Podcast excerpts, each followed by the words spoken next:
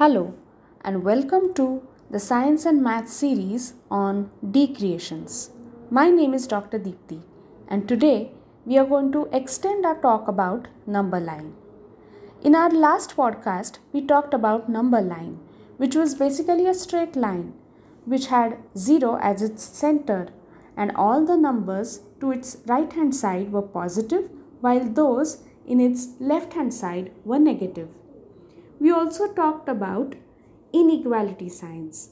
For example, you can represent two numbers, say 10, as 10 is less than 100.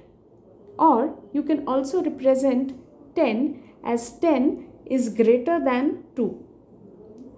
Now, there can be an interval or a segment of a number line, which, if it has defined endpoints, can be a closed interval.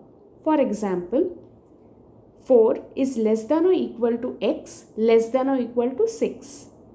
This means that x can take any values which is less than or equal to 6 while greater than or equal to 4.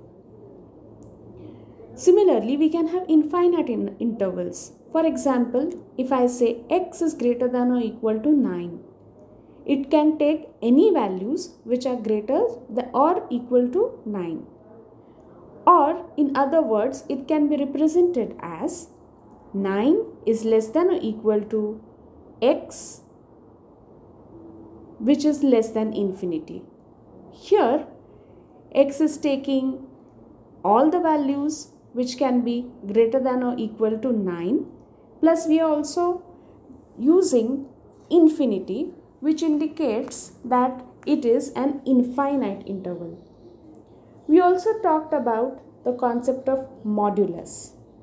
Mod of x is written as x written between two vertical parallel lines. Mod of x is equal to x if x is greater than or equal to 0 while mod of x is equal to negative x if x is less than 0. For example, what would be mod of plus 7? Well, it has to be plus 7 itself.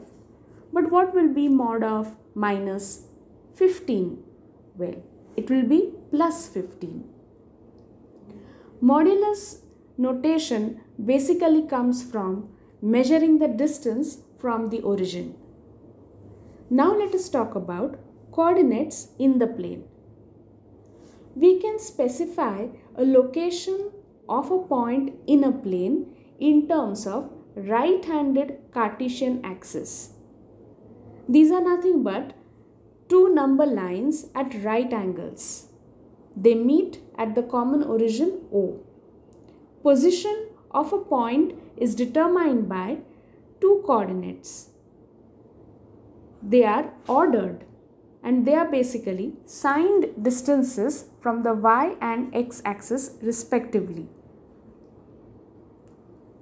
It is called a right-handed system because if we walk along the x-axis in the direction of increasing x, the positive y-axis is on the left. This is the idea. Now, we can denote a point A by its coordinates, say 3, 4. What does it mean? It means its x coordinate, which is also called the abscissa, is 3, while its y coordinate, which is also called the ordinate, is 4.